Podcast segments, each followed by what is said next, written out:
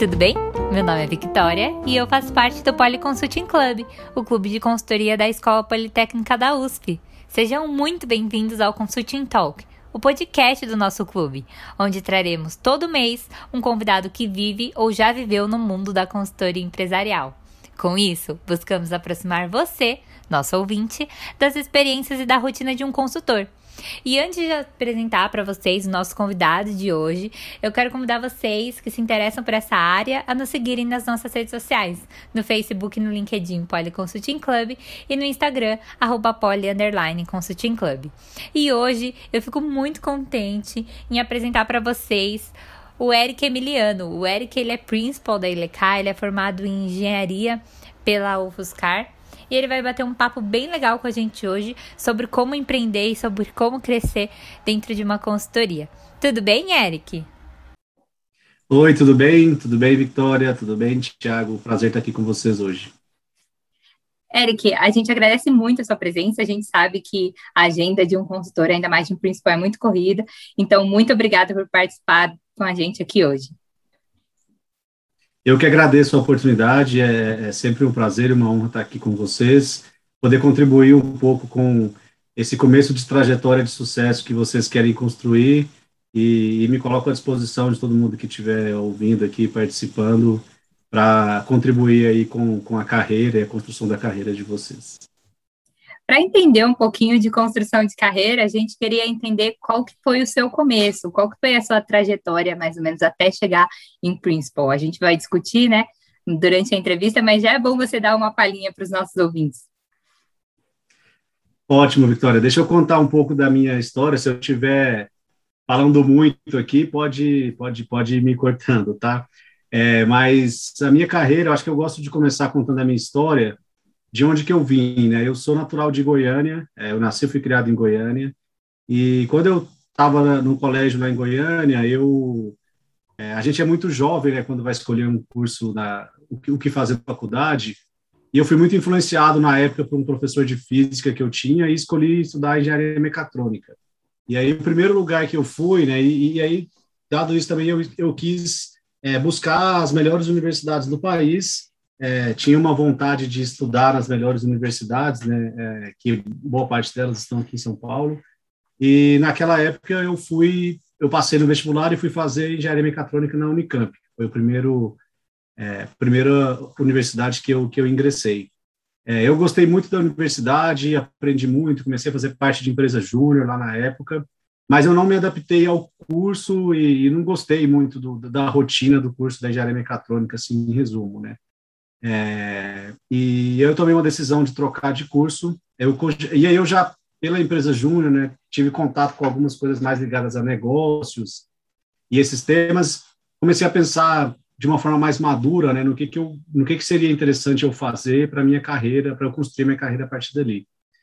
É, e eu cogitei até fazer administração, que era alguma coisa bem de negócios mesmo, mas eu ainda achava que fazia sentido continuar em engenharia por todas é, elementos interessantes que eu acho que a engenharia tem. Posso falar um pouquinho disso mais para frente também, mas e aí eu escolhi fazer engenharia de produção, né? Que eu acho que está um pouco no meio do caminho entre a engenharia e a administração. É, o pessoal brinca, né? Que a engenharia é mais fácil, a engenharia, engenharia de administração, tem gente que brinca, mas tem um pouco disso mesmo. Eu acho que é, um, é uma engenharia um pouco diferente, é interessante por ser gente. Então, é, eu escolhi fazer isso, aí fui fazer engenharia de produção na UFSCar. É, e quando eu fui para a UFSCar, como eu já tinha passado por toda essa reflexão sobre a vida, sobre a carreira, já tinha um, é pouco, mas um pouquinho mais de idade do que todo mundo que está entrando na faculdade, né? Ali é um, um, dois anos de diferença. Apesar de que eu não tinha feito cursinho, né? Então nem era tão diferente assim, mas tinha alguma diferença, pelo menos de maturidade, de reflexão. É, eu também fui para a faculdade com uma cabeça de aproveitar a faculdade com tudo que ela pudesse me oferecer. Né? Então, eu aproveitei uma parte de festas também, óbvio que eu acho que é uma parte que tem na, na faculdade, festas, jogos, atlética, coisas desse tipo, mas eu aproveitei muito a parte acadêmica e, e, e, e alternativas profissionais também. Né? Então, o que eu sempre fiz foi é, seguir a faculdade com todo cuidado para aproveitar bem as disciplinas, e eu também procurei sempre ocupar os tempos que eu tinha de possibilidade para fazer algum tipo de estágio. Né? Então, todas as férias que eu tive, eu fazia algum tipo de estágio. Nessa época, não tinha muito esses estágios summer, né, que tem hoje vários tipos, inclusive da LK. Convido todo mundo que tiver, a partir do primeiro ano, inclusive, em participar do nosso recrutamento, que a gente, o nosso summer é aberto para todo mundo, é, a partir do primeiro ano já. E na minha época não tinha muito, assim, mas tinha um de, em uma indústria lá na região de São Carlos, eu fiz um Aí eu fiz um estágio na Secretaria de Planejamento da UFSCar, que gestão pública era uma coisa que me chamava atenção, eu queria conhecer um pouco disso também. E, e eu fiz alguns outros projetos num grupo que tem na UFSCar, que chama PET, é parecido com uma empresa júnior, assim, para resumir um pouco aqui. Fiz alguns projetos também é, junto com eles em empresas lá da região de São Carlos. Então, testei um pouco algumas coisas. É, eu já tinha ouvido falar de consultoria, porque os meus amigos da época de Unicamp estavam começando a entrar em consultoria, comecei a falar, mas eu não gravava nem os nomes, os nomes para mim eram todos meio estranhos, assim. É, eu sempre falar, nossa, como é que era o nome daquela empresa mesmo? É Mac, o que mesmo? A outra, e, e, não conseguia lembrar os nomes das empresas, eu lembro disso. É, e aí, mas conversando, na, nessa época também as empresas estavam começando a ir um pouco mais, né, é, a fazer eventos lá em São Carlos, as empresas de consultoria.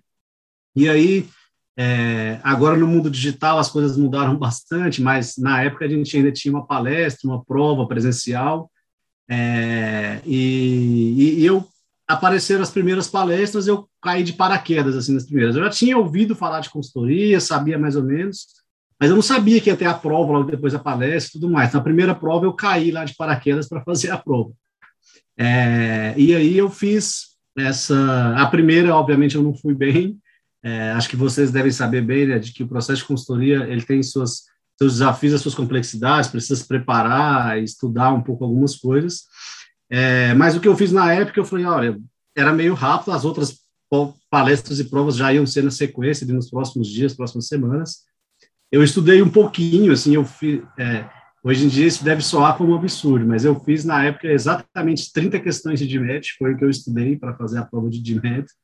É, e eu nunca treinei uma entrevista na minha vida. Eu li dois cases é, na internet e fui para as entrevistas também, assim. É, deu tudo certo.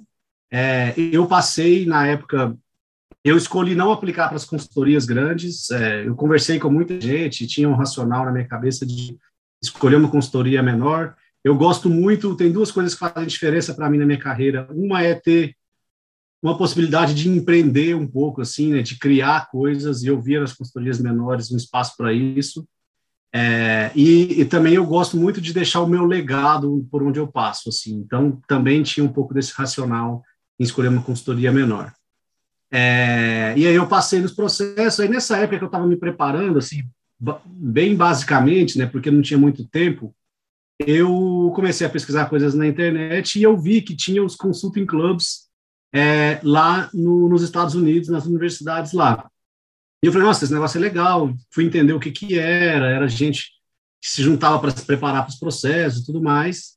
Aí eu falei, ah, vou criar o São Carlos Consulting Club. Então, eu sou o fundador do São Carlos Consulting Club. É, até onde eu consegui mapear, e há pouco tempo, é, surgiu mais ou menos na mesma época da Poli e da Unicamp, só que eu acho que foi meio paralelo assim mesmo, assim, surgiu mais ou menos a ideia como a minha, assim, alguém tentando é, se ajudar um pouco.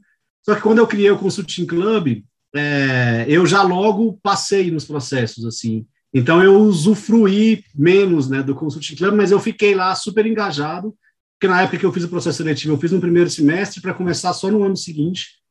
É, e aí eu fiquei lá engajado ajudando as pessoas. Então foi uma experiência super bacana de começar a estruturar o Consulting Club.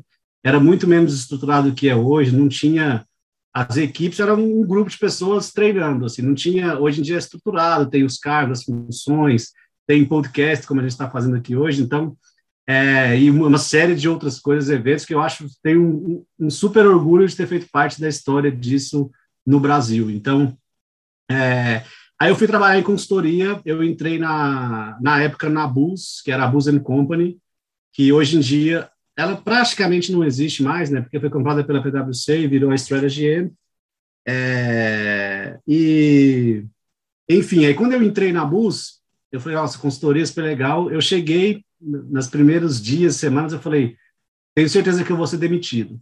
É, eu olhei e falei, é todo mundo muito inteligente, é, eu converso com as pessoas, parece assim, todo mundo sabe tudo, é, assim, eu vim de uma, eu vim de Goiânia, de uma faculdade do interior, não sei nada, assim, eu falei, ah, vou aproveitar o tempo que eu tenho aqui, uns dois, três meses de estágio até eles me demitirem para eu aprender alguma coisa.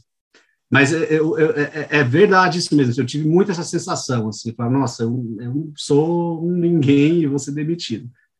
Aí, eu, quando comecei a fazer os projetos, eu comecei a entender por que, que as pessoas são tão inteligentes, espertas, conectadas e, e, e, e super interessantes, né?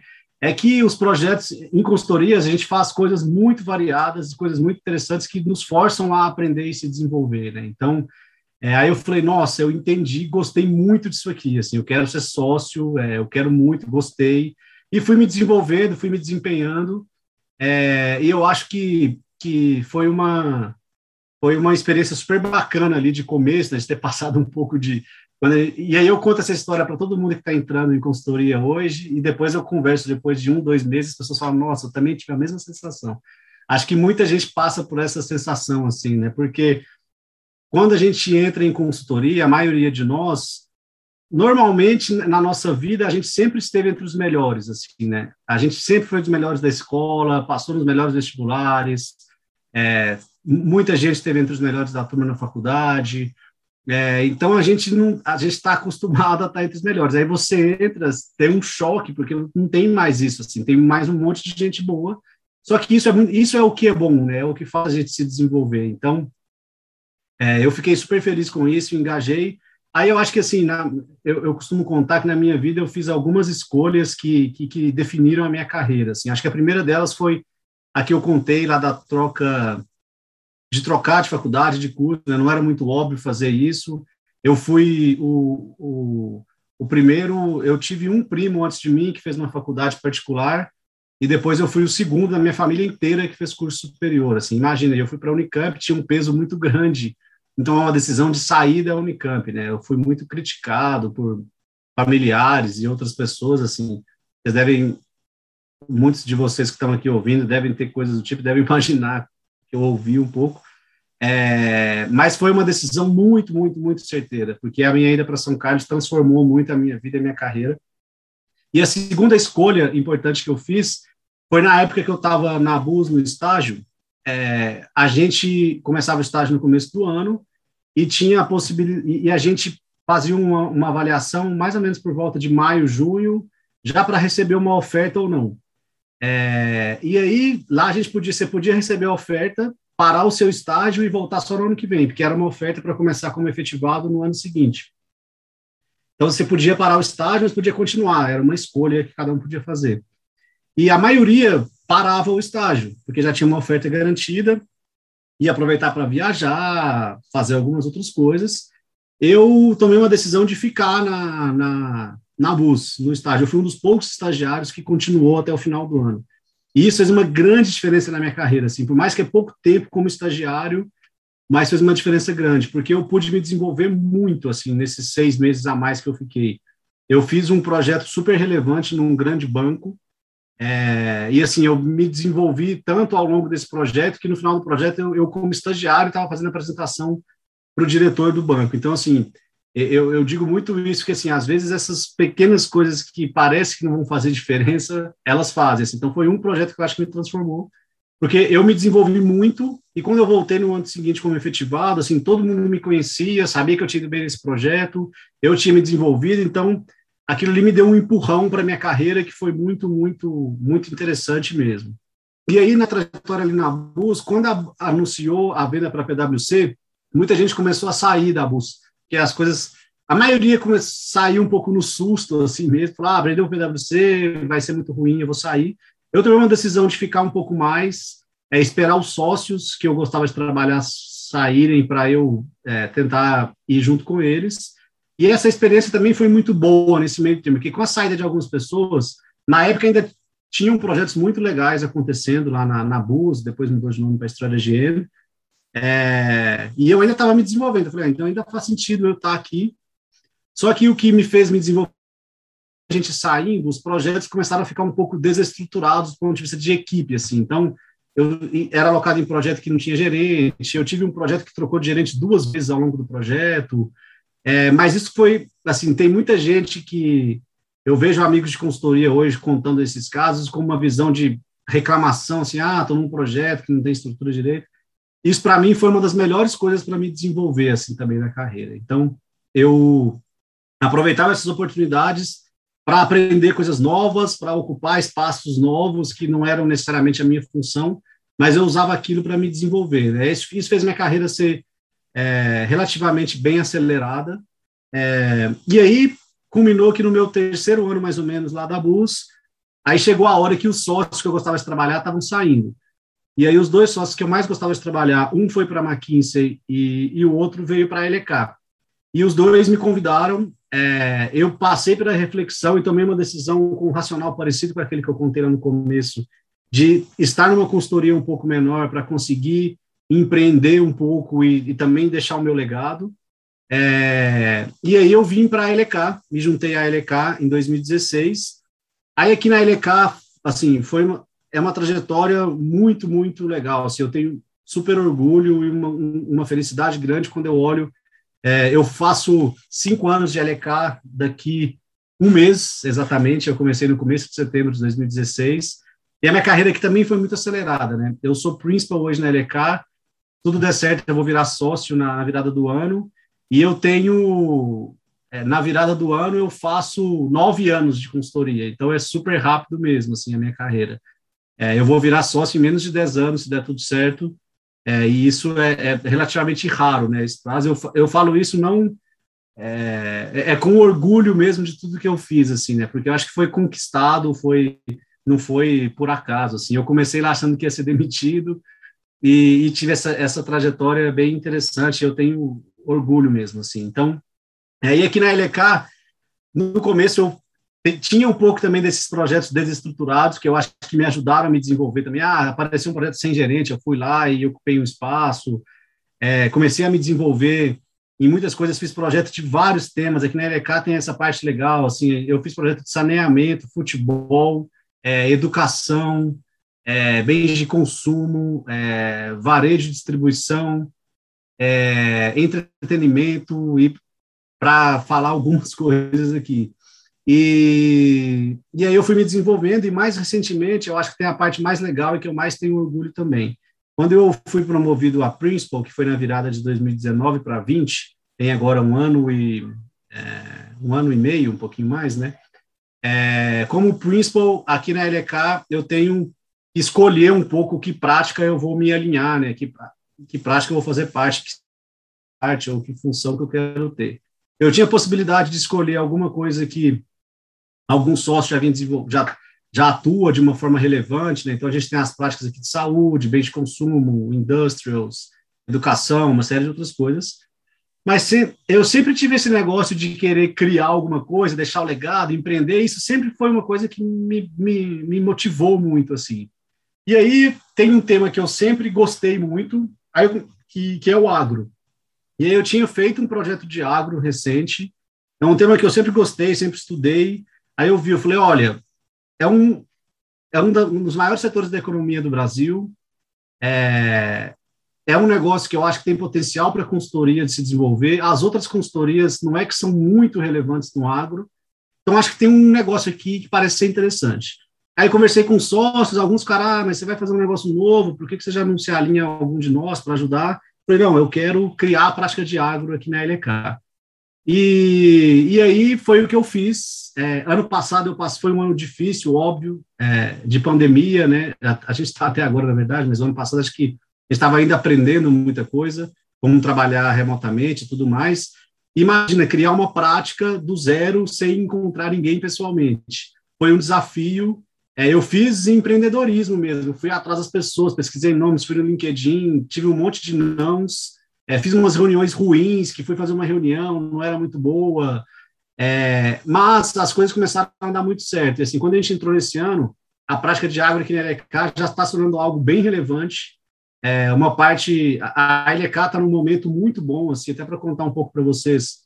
É, esse ano a gente tinha feito um, um planejamento de ter um crescimento considerável, assim, tirando o ano, da, ano passado da pandemia, que foi um pouco estranho, né, mas em 2019 a LK tinha crescido 40% comparado com 2018.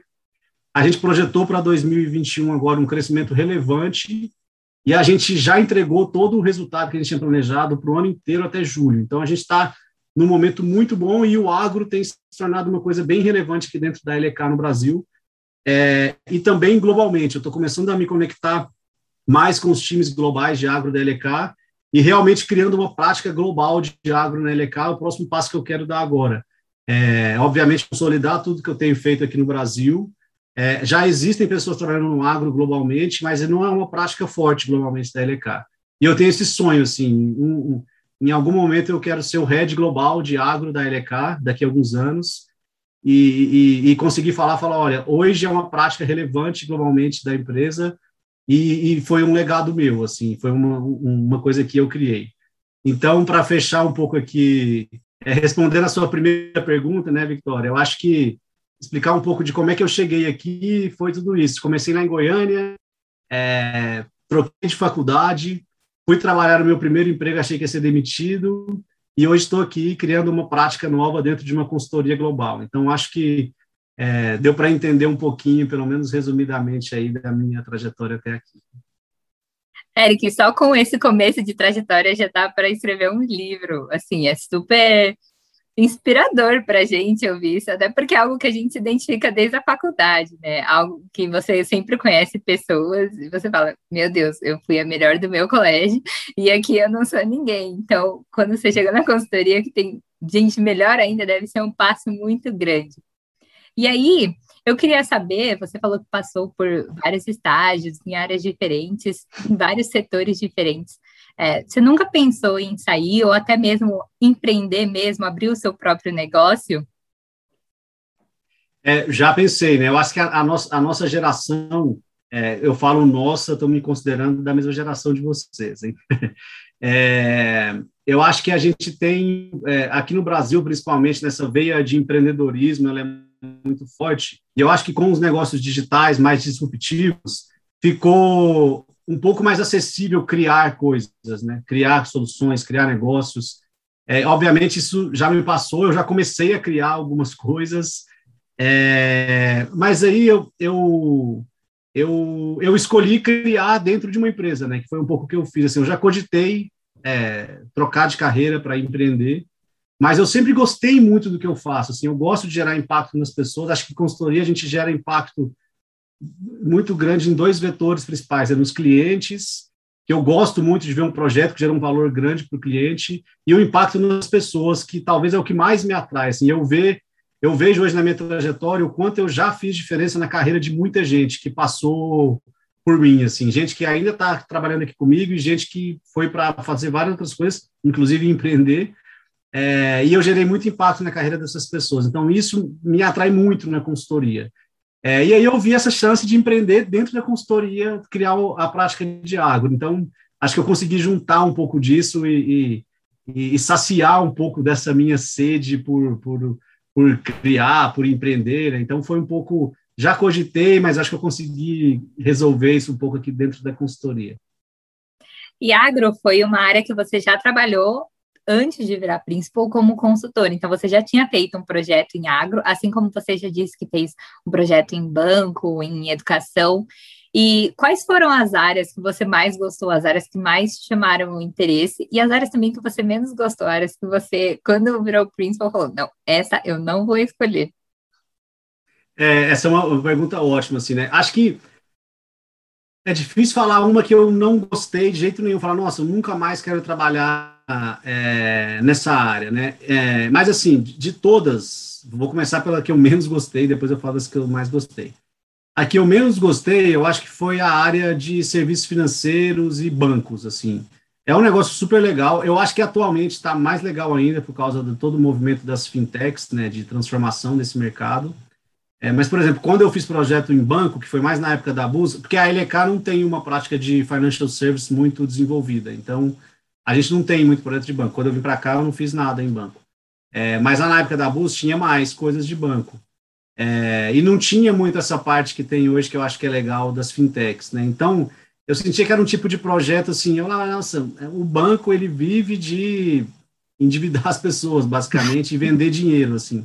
Eu não achava que a, putz, o que esse cliente faz é um negócio super é, sexy ou legal, vamos dizer assim. Então, é, eu não me atraía muito. É, e, e aí eu gostava mais das coisas que geravam. É, óbvio que banco gera muito impacto para as pessoas, né? Mas eu achava ele era um negócio meio distante, assim. Eu sempre tendia a gostar mais das coisas mais tangíveis para as pessoas, ou alguma coisa que gera um impacto maior, assim, né? Então, por muito tempo, o setor que eu mais gostei de trabalhar foi educação. Eu fiz vários projetos em educação. Inclusive, quando eu estava no processo de me preparar para virar principal, quando eu era gerente, foi um dos setores que eu cogitei é, seguir. A LK é super forte em educação, a gente tem uma prática global de educação muito forte, é, que faz projetos no mundo inteiro e, vários aqui no Brasil. E foi uma das coisas que eu cogitei, porque é um setor que eu acho muito interessante do ponto de vista de transformação na sociedade, assim. Óbvio que consultoria trabalha fazendo projetos principalmente para as empresas privadas de educação, mas ainda assim elas têm um papel super importante, né? Foi uma coisa que eu aprendi fazendo projetos, né, que ainda com uma faculdade particular, a gente tem um pouco de preconceito, né, nós que estamos nas melhores faculdades, nas públicas. Mas elas têm um papel social mesmo, assim, porque tem muita gente que precisa de um, assim, por exemplo, só para dar um exemplo, é, a, as faculdades particulares não dá para dar cálculo 1 no primeiro semestre de engenharia, por exemplo, porque a preparação de educação básica que as pessoas têm não permite ter isso. Então, eu aprendi muito disso e do impacto que esse tipo de negócio pode ter, então eu gostava muito do setor de educação, passando por transformações também, né, de digitalização, então foi um setor que eu gostei muito.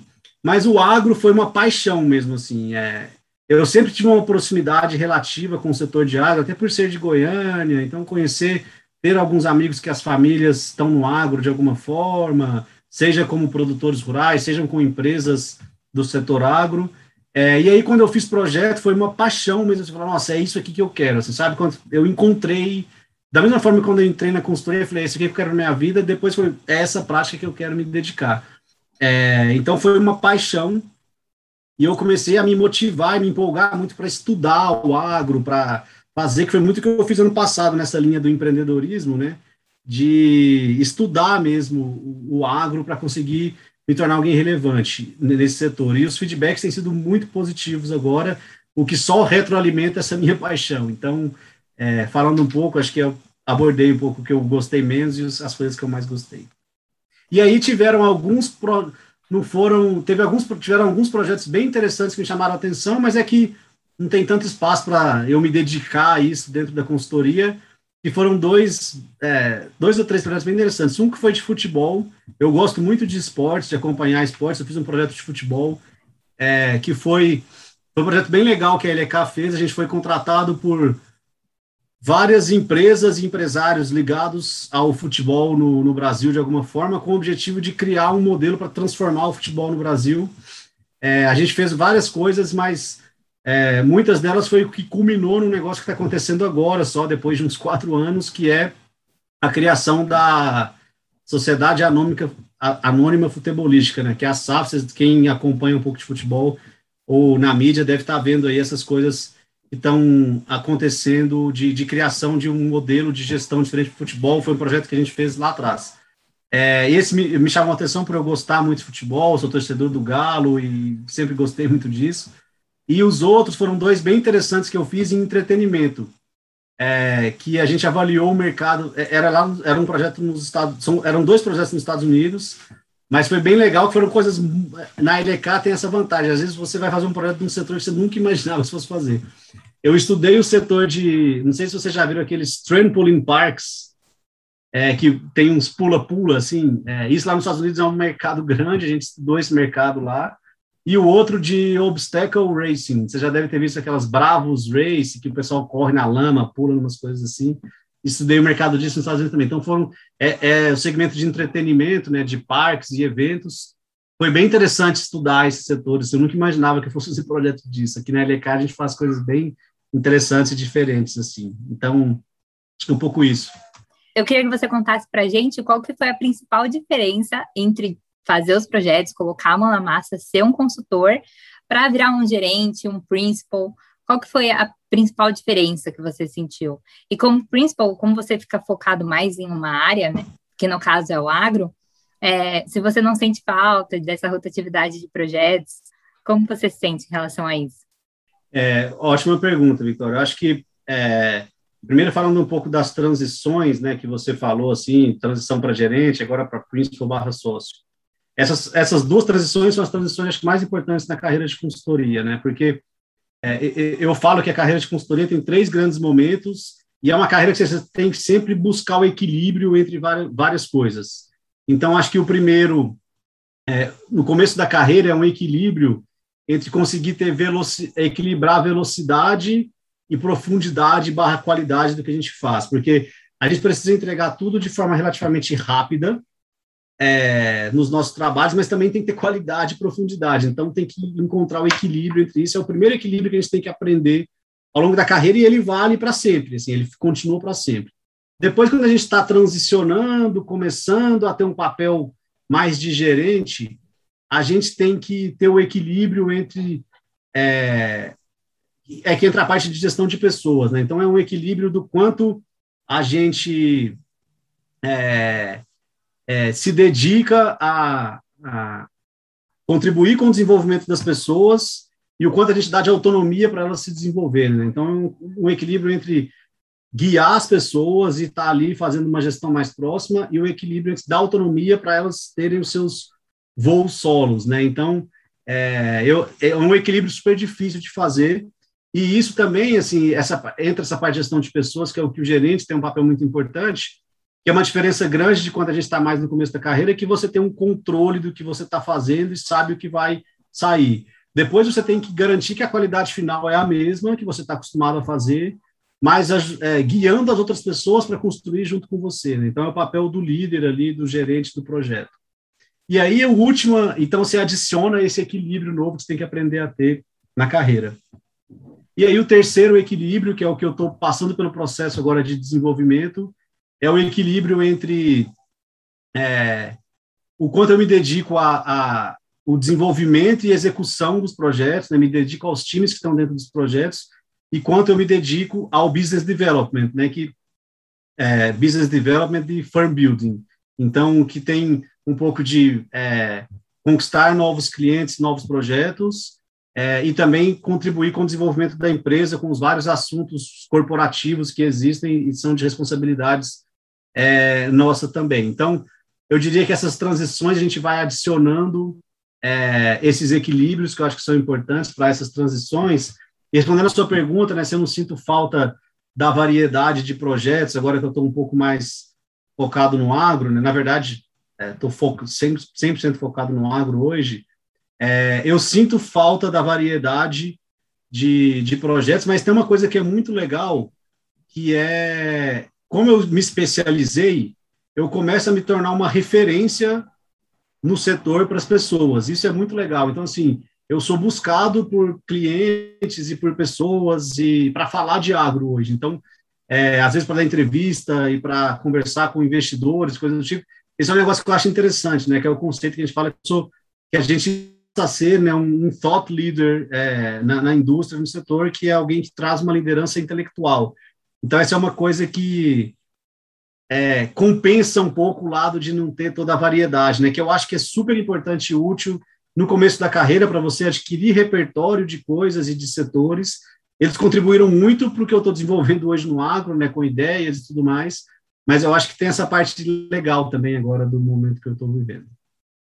Eu imagino que deve ser super difícil também estruturar isso, essa parte de empreender dentro de uma própria empresa, ainda mais sabendo que não tem nenhuma outra grande referência dentro da empresa para essa área de agro. Então, como foi isso para você? Quais foram os desafios que você enfrentou? Como é que foi para puxar a galera, os consultores, para essa área de agro, fazer os projetos e principalmente ensinar? É, ótimo ponto também aqui. Eu acho que primeiro, assim, apesar de não ter alguém é, que não, não, tinha ninguém dedicado ao agro na LK, eu tive muito apoio de um dos sócios sêniores aqui da LK, que já tinha feito algumas coisas, ele era dedicado a outra prática, mas me apoiou muito em algumas reuniões com clientes, nos desenvolvimentos, em pensar, assim. Então, ter alguém ali para trocar ideia foi como se fosse como se fosse, não, na verdade, o meu mentor me ajudando a criar isso, então foi um suporte que eu tive também que foi essencial, né? Acho que nada que a gente cria é sozinho dentro da consultoria, né? Então, eu tive muito esse apoio. E eu acho que a sua outra pergunta, né, em como guiar e atrair as pessoas, eu acho que é, eu sempre tentei é, eu sempre tentei buscar temas muito legais no agro para me desenvolver, como consequência, os projetos que aparecem são temas muito legais no agro, de transformações que o setor está passando também, ligado à sustentabilidade, digitalização e uma série de outras coisas. É, então, acho que isso atrai um pouco as pessoas. E o tema de ensinar, eu acho que isso vale para qualquer um, na verdade, porque essa é a parte legal da consultoria, que é o que eu vou aprender junto, na verdade. Então, eu tento guiar, assim, usar a minha experiência para guiar as pessoas no desenvolvimento de uma solução para um cliente, é, aprendendo muito junto, né? Óbvio que eu vou trazer toda a minha bagagem, conhecimento para dar suporte para as pessoas, mas eu sempre aprendo muito em todos os projetos também. Então, acho que essa é a parte legal, que a gente está ali junto, aprendendo, fazendo o que a gente chama do problem solving, né? Que é o processo principal que a gente faz dentro de um projeto para chegar numa solução para o cliente. Então, é, acho que é um pouco isso que eu tento fazer, assim, no dia a dia. E o agro é uma área que está crescendo bastante aqui no Brasil. Já existem até tecnologias que recentemente eu não sabia. Eu fui procurar justamente para fazer entrevista de pessoas que usam drones e máquinas já especializadas dentro do agro. E aí eu quero saber o que, que te fez brilhar os olhos para essa área. É, o, que mais me fez brilhar os olhos para o agro é que tem um grande mundo hoje e é a gente conseguir olhando para frente, né, a gente vai precisar, para alimentar todo mundo no mundo em 2050, tem dois grandes desafios, né, que é produzir a quantidade de alimentos que vai ser necessária e reduzir o impacto ambiental. Então, o agro, ele é o setor mais essencial e mais desafiado da economia atualmente, porque é, o mundo, para sobreviver, meio que depende da gente conseguir fechar essa equação de produzir mais alimentos e reduzir o impacto ambiental. Então, isso sempre me chamou muita atenção é, no agro, e é o que muitos dos projetos que eu faço hoje têm a ver com isso, né, de a, os diversos agentes da cadeia de valor do agro se movimentando para conseguir endereçar esse desafio, seja usando tecnologias, novos tipos de produto para conseguir gerar mais produtividade, por exemplo, produzir mais alimentos. O exemplo dos drones é um uso de tecnologia para fazer aplicações é, bem precisas específicas de alguns tipos de insumos, por exemplo, é, para trazer um ganho de produtividade é, na, nas lavouras, e isso tem dois ganhos, tem ganho nos dois lados, né? Que eu consigo produzir mais alimentos e eu uso menos terra, então eu impacto menos o meio ambiente também. É, então isso foi o que sempre me brilhou os olhos, assim, para eu começar a olhar para isso, é, e, e, é o que me, me que, que, mantém a minha paixão acesa, assim, hoje de de buscar fazer mais e mais coisas dentro do agro, nessas coisas bem transformacionais, inclusive, que, que, que se tem. E quais são as perspectivas que você tem para o futuro desse mercado? É, eu acho que, dada essa necessidade toda, né, o, o Brasil tem uma posição privilegiada para ser o grande vetor desse, dessa evolução, dessa transformação, desse desenvolvimento, né, porque aqui a gente consegue é, produzir ainda muito mais alimentos, reduzindo o impacto ambiental mesmo. Né? É, muitos dos países mais envolvidos já, já desmataram praticamente toda a vegetação nativa. Aqui no Brasil, a gente tem 65% do território aproximadamente com vegetação nativa, é, que em nenhum lugar com um país da nossa dimensão e nível de desenvolvimento econômico tem isso. Então, a gente consegue manter isso, eventualmente reflorestar alguns lugares e pegar e transformar a algumas áreas que hoje são de pastagens degradadas para áreas de agricultura e conseguir, assim, produzir mais alimentos, reduzindo o impacto ambiental.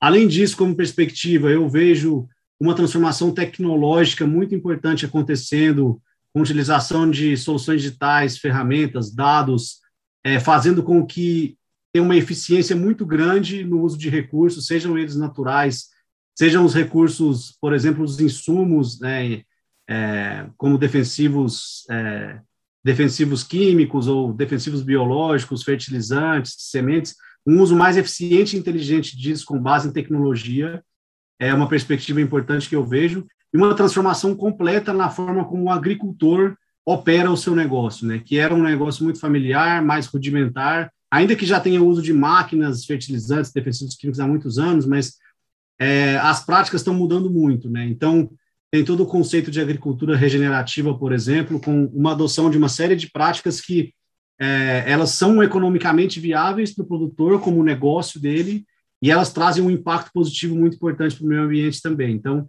é, eu vejo como perspectiva todas essas transformações contribuindo para o setor crescer muito para conseguir entregar mais alimento é, de uma forma adequada para a população e reduzindo o impacto no, no meio ambiente.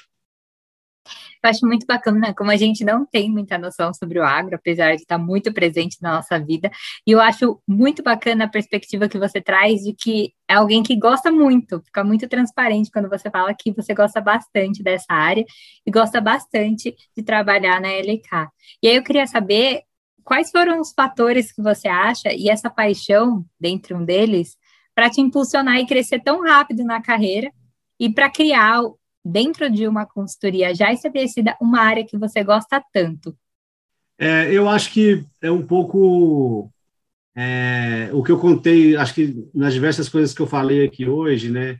Eu acho que gostar do que faz talvez é o que faz mais diferença, né? Você mesmo falou, é, dá para perceber no que eu falo o quanto eu gosto do que eu faço, assim. É, seja o trabalho de consultoria, seja o trabalho de consultoria em agro, especificamente é, falando. Então, eu acho que esse é o principal ponto, assim. E, e não é, assim, consultoria é super legal para mim, mas não é para todo mundo. E é, e é normal você, em algum momento na sua vida, na sua carreira, se encontrar num lugar que não te faz feliz.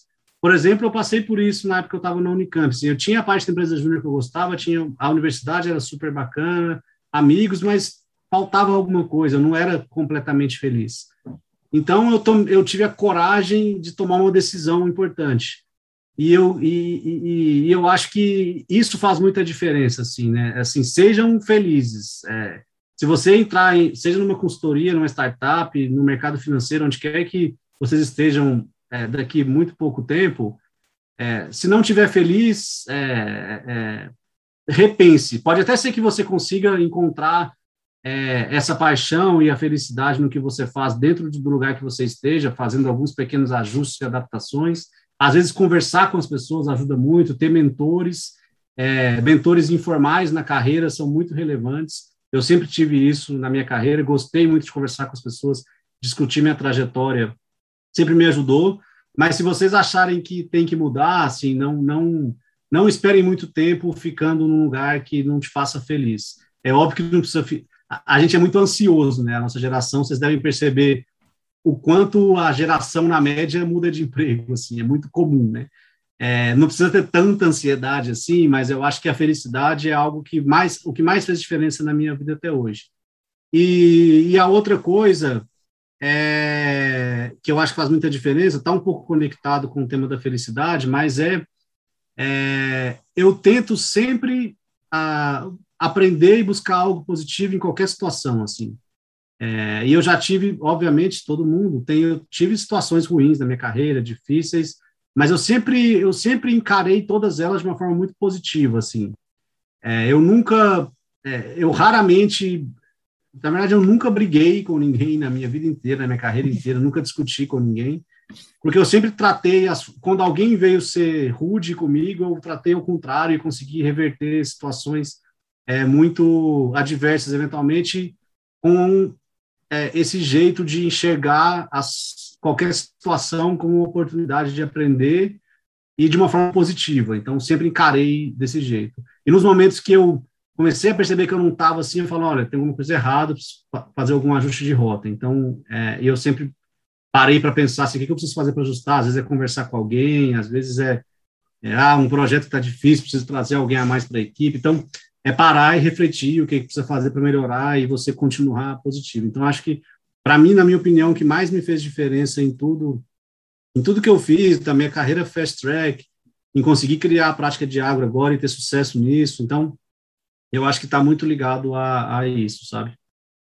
Sim, e a sua trajetória já demonstra muita coragem, muita garra. É, deve ser muito difícil virar para seus pais e falar que eu quero sair de engenharia mecatrônica na Unicamp para prestar um novo vestibular e depois receber duas propostas diferentes e continuar dentro de uma consultoria menor e empreender dentro dessa consultoria até virar sócio, principal e sócio, né? Eu queria saber qual é o conselho que você deixa para a próxima geração, para a gente que ainda está caminhando no Poli Consulting Club, para os nossos ouvintes. Qual que você, qual o conselho que você daria para o Eric quando ele estava prestando os processos seletivos, seja de consultoria ou dos próprios estágios que você estava prestando? É, acho que é um, é um, ótimo ponto. Eu, eu sempre refleti um pouco sobre isso, né? Quando eu falo com algumas pessoas, eu acho que tem, tem uma. Na minha trajetória que eu contei para vocês aqui hoje, é, especialmente naquele momento, foi um momento de escolha muito relevante que você mencionou agora, Vitória, que foi tomar a decisão de trocar de curso na faculdade. É, não foi necessariamente quando eu estava trocando, mas foi uma época que eu, eu adquiri um hábito é, de leitura. Eu não tinha muito hábito de leitura na minha vida. É, e eu adquiri isso nessa época, comecei a ler muitas coisas, vários livros que me ajudaram muito na minha trajetória. É, eu não era muito fã de leitura, na época de vestibular eu lia só os resumos, as análises, e depois eu adquiri o hábito de leitura, que foi algo que transformou minha vida. E eu comecei também a, tanto em leitura, mas em conteúdos também que me engrandecesse de alguma forma. E aí teve um, uma coisa que transformou isso marcou muito a minha vida, assim, é uma coisa que parece meio boba e, e, e meio boba mesmo, mas para mim fez muita diferença, que foi, é, eu não sei se vocês já viram o discurso do Steve Jobs na formatura de uma universidade dos Estados Unidos. É, já é um pouco antigo, já era relativamente antigo na época que eu assisti, agora ele já deve ter aí uns 20 anos, esse discurso, mais ou menos, um pouquinho menos, entre 15 e 20 anos, é, mas é muito interessante, procurem no YouTube. É, e aí ele termina esse discurso falando uma frase que é o que eu deixo de mensagem aqui para vocês. E se eu fosse falar uma coisa para o Eric lá do começo, eu falaria a mesma coisa, que ele fala assim, stay hungry, stay foolish. É, então, assim, continuem com essa fome de, de, de conhecimento, de crescer, de vontade de fazer as coisas, e continue com uma certa ignorância. Que, assim, o que, que significa isso? Continuem abertos a aprender, a, a errar. Acho que é muito importante. É, a gente aprende muito com os erros e sejam abertos para isso. Né? Então, acho que isso marcou muito a minha vida. É, eu sempre tentei ter essa cabeça disso, né? Tá um pouco faminto e ignorante sempre. É, e eu queria deixar essa mensagem para vocês e convido a assistir esse, esse vídeo também, que é, é bem interessante, assim, é, quem gosta de, desse tipo de conteúdo, hoje tem um monte de conteúdos desse tipo, mas esse é um, é de alguém realmente que fez coisas basicamente bem interessantes, e, e é super natural o jeito dele falar, assim, então acho que é, foi uma coisa que, que me marcou, parece ser boba, né, tem gente fala, nossa, um videozinho do Steve Jobs, mas foi, me marcou, então é, eu deixo essa mensagem para vocês: stay hungry, stay foolish. Eu vou, vou, aproveitar esse espacinho, eu disse que ia ser a última pergunta, mas o processo seletivo da LK está aberto, né, Eric? Como é que ele vai funcionar? Ótimo ponto, temos que falar disso importante. É, como eu falei, né, a LK está num momento super interessante de crescimento, é, muita coisa acontecendo, né? A gente tem o agro está se desenvolvendo muito, a gente tem algumas outras práticas crescendo bastante também, tem uma parte de fintechs, é, a gente não tem financial services muito desenvolvido, como eu falei, mas a parte de fintechs e payments tem o, o Felipe, que é um outro principal que está liderando todo o desenvolvimento disso também, então tem coisas bem interessantes acontecendo, e a gente está crescendo e precisa muito de gente que tem essa fome e, e essa vontade de aprender, então é, convido vocês a participarem do nosso processo de recrutamento, é, ele começa com. A gente vai ter duas sessões de webinars para vocês conhecerem um pouco mais da LK é, e tirarem dúvidas e perguntas sobre o processo, que vão ser nos dias 18 e 20 de agosto. É, e, e, vocês vão, através dos Consulting Clubs, ter acesso aos links para participarem. E na sequência disso, vocês têm que se inscrever no processo, né? E logo na sequência dos webinars, a gente vai ter a prova online, que é uma prova de tipo de meta, vai ser feita online e vocês recebem um link, todo mundo que se inscrever recebe o link.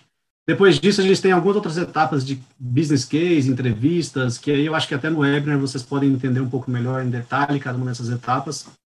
Acho que o mais importante é, nosso processo começa agora, daqui a algumas poucas semanas, é, com esses webinars para vocês conhecerem um pouco mais da LK nos dias 18 e 20 de agosto. Eu me coloco à disposição, é, quem quiser me adicionar no LinkedIn, meu nome é Eric Emiliano, e também através aqui do Consulting Club, se fiquem à vontade para pedirem meu contato, e eu já deixo aqui, pode passar meu contato para quem quiser, é, e fiquem à vontade em me procurar, estou disposto a contribuir aí com a trajetória e com a carreira de todos vocês, e participem do processo da LK, tenho certeza que vocês vão gostar vão, do que vão ver, do que vão conhecer, é uma consultoria diferente, eu diria isso, então convido vocês a vir conhecer um pouquinho mais da LK no nosso processo de, de recrutamento já aproveitando, né, o que, que faz você brilhar os olhos num candidato? E qual as dicas que você deixa para o pessoal que já vai prestar? Eu acho que o principal que brilha os olhos de cara tem a ver com o que eu contei da minha trajetória. Assim, eu pessoalmente gosto muito de quem tem essa vontade de aprender, de fazer as coisas, de fazer coisas diferentes, que já errou na vida. Então, esse tipo de coisa é uma coisa que, que não tem, assim, ah, vergonha de ter. Todo mundo já errou. Todo mundo já errou alguma coisa na vida, então não precisa ter vergonha disso. Tem que mostrar como que você se construiu uma pessoa melhor a partir dos erros, né? Então acho que é uma coisa que, que me brilha muito os olhos. Quem consegue é, realmente demonstrar que, que evoluiu ao longo da vida, especialmente aprendendo com as diferentes, diferentes experiências que teve, não precisam ser profissionais, mas as diferentes experiências de vida que teve. É engraçado que, por exemplo, quem vai aplicar para o Summer está no primeiro ano, não tem nenhuma experiência, e não tem problema, assim, não precisa se preocupar com isso, eu tenho que preencher o meu CV com várias coisas. Não tem problema, é, a gente quer quem tem essa vontade. E eu acho que a outra coisa, um pouco mais técnica, vamos dizer assim, que é importante num candidato, é, é a parte que a gente chama de problem solving, né? Então tem que ter isso em mente. Eu acho que o que é importante ter em mente é que problem solving tem duas partes. Uma é, é meio óbvio, mas nem todo mundo pensa isso, que é o problem e o solving. Então, é, o problema é estruturar o problema. Às vezes o problema é passado para você de uma forma desestruturada. Então, tenho essa é a parte mais importante de uma entrevista, né, de, do case principalmente. Acho que eu falei um pouco de, da parte mais de fit, a parte de case. O mais importante é saber estruturar o problema. Então, quem consegue é, ter um raciocínio lógico para estruturar o problema, é, chama muita atenção. E tem gente que chega em entrevista e pensa que estruturar o problema é aplicar algum framework. E não é isso. É, a gente, inclusive, pensa os nossos cases aqui na LK para não serem aplicáveis frameworks conhecidos. Então, é, vocês já devem ter visto alguns exemplos de entrevistas da LK e elas costumam ser bem diferentes. Justamente porque a gente, tenta, a gente pensa, cria entrevistas todo ano para fazer novas, baseadas nos projetos nossos, mas que forcem o candidato a ter que pensar um pouco fora da caixa. Então, essa parte da estruturação é muito importante. E aí, a solução, que num caso de um case é fazer a conta, é óbvio que é importante você saber fazer contas, porque a gente tem que ter uma, uma estruturação analítica importante, mas a parte de a, outra parte da estruturação mesmo do problema é mais importante. Então, eu diria que é isso, assim, eu acho que essa vontade e, e e, e, conseguir ter evoluído na vida e aprendido com tudo que se passou e conseguir ter o problem solving bem desenvolvido. Eu acho que eu diria que essas duas coisas são as que mais me chamam a atenção. Bom, eu já anotei todas as dicas, espero que os meninos que estão aqui assistindo na plateia também, e que os nossos ouvintes também tenham anotado. E se inscrevam no processo da LK, gente. É bem bacana, mesmo que vocês não passem, é bom para treinarem como funciona o processo seletivo, para quando vocês forem aprovados serem mais fáceis. Bom, Eric, muito obrigada pelo seu tempo, muito obrigada pela sua história. Foi uma história incrível, de muita coragem, muita humildade, e acho que você deixou muito transparente que você é realmente é apaixonado por aquilo que você faz, e a gente agradece muito uh, ter você hoje aqui. A sua presença é muito importante para a gente. Obrigado, eu que agradeço também a oportunidade de estar aqui falando com, com todo mundo. Espero ter contribuído pelo menos um pouquinho para a trajetória de vocês. Eu acho que o processo seletivo é uma coisa que gera ansiedade, está todo mundo buscando isso, porque é um momento de, de decisão da vida, mas fiquem tranquilos, as coisas dão certo, vocês vão trabalhar num lugar muito legal, todo mundo, todo mundo vai conseguir passar. É, e eu acho que o mais importante eu quero ter tirado o impacto para a trajetória mesmo. É, então, é, fico feliz de estar aqui e queria agradecer também a oportunidade. Bom, gente, muito obrigada por terem escutado até aqui. Esse foi o nosso décimo episódio e eu quero agradecer imensamente a participação e a audiência de cada um de vocês. Lembrando que qualquer dúvida ou sugestão, basta mandar uma mensagem no nosso Instagram, poly Consulting Club. E até o próximo episódio. Um beijo e até mais!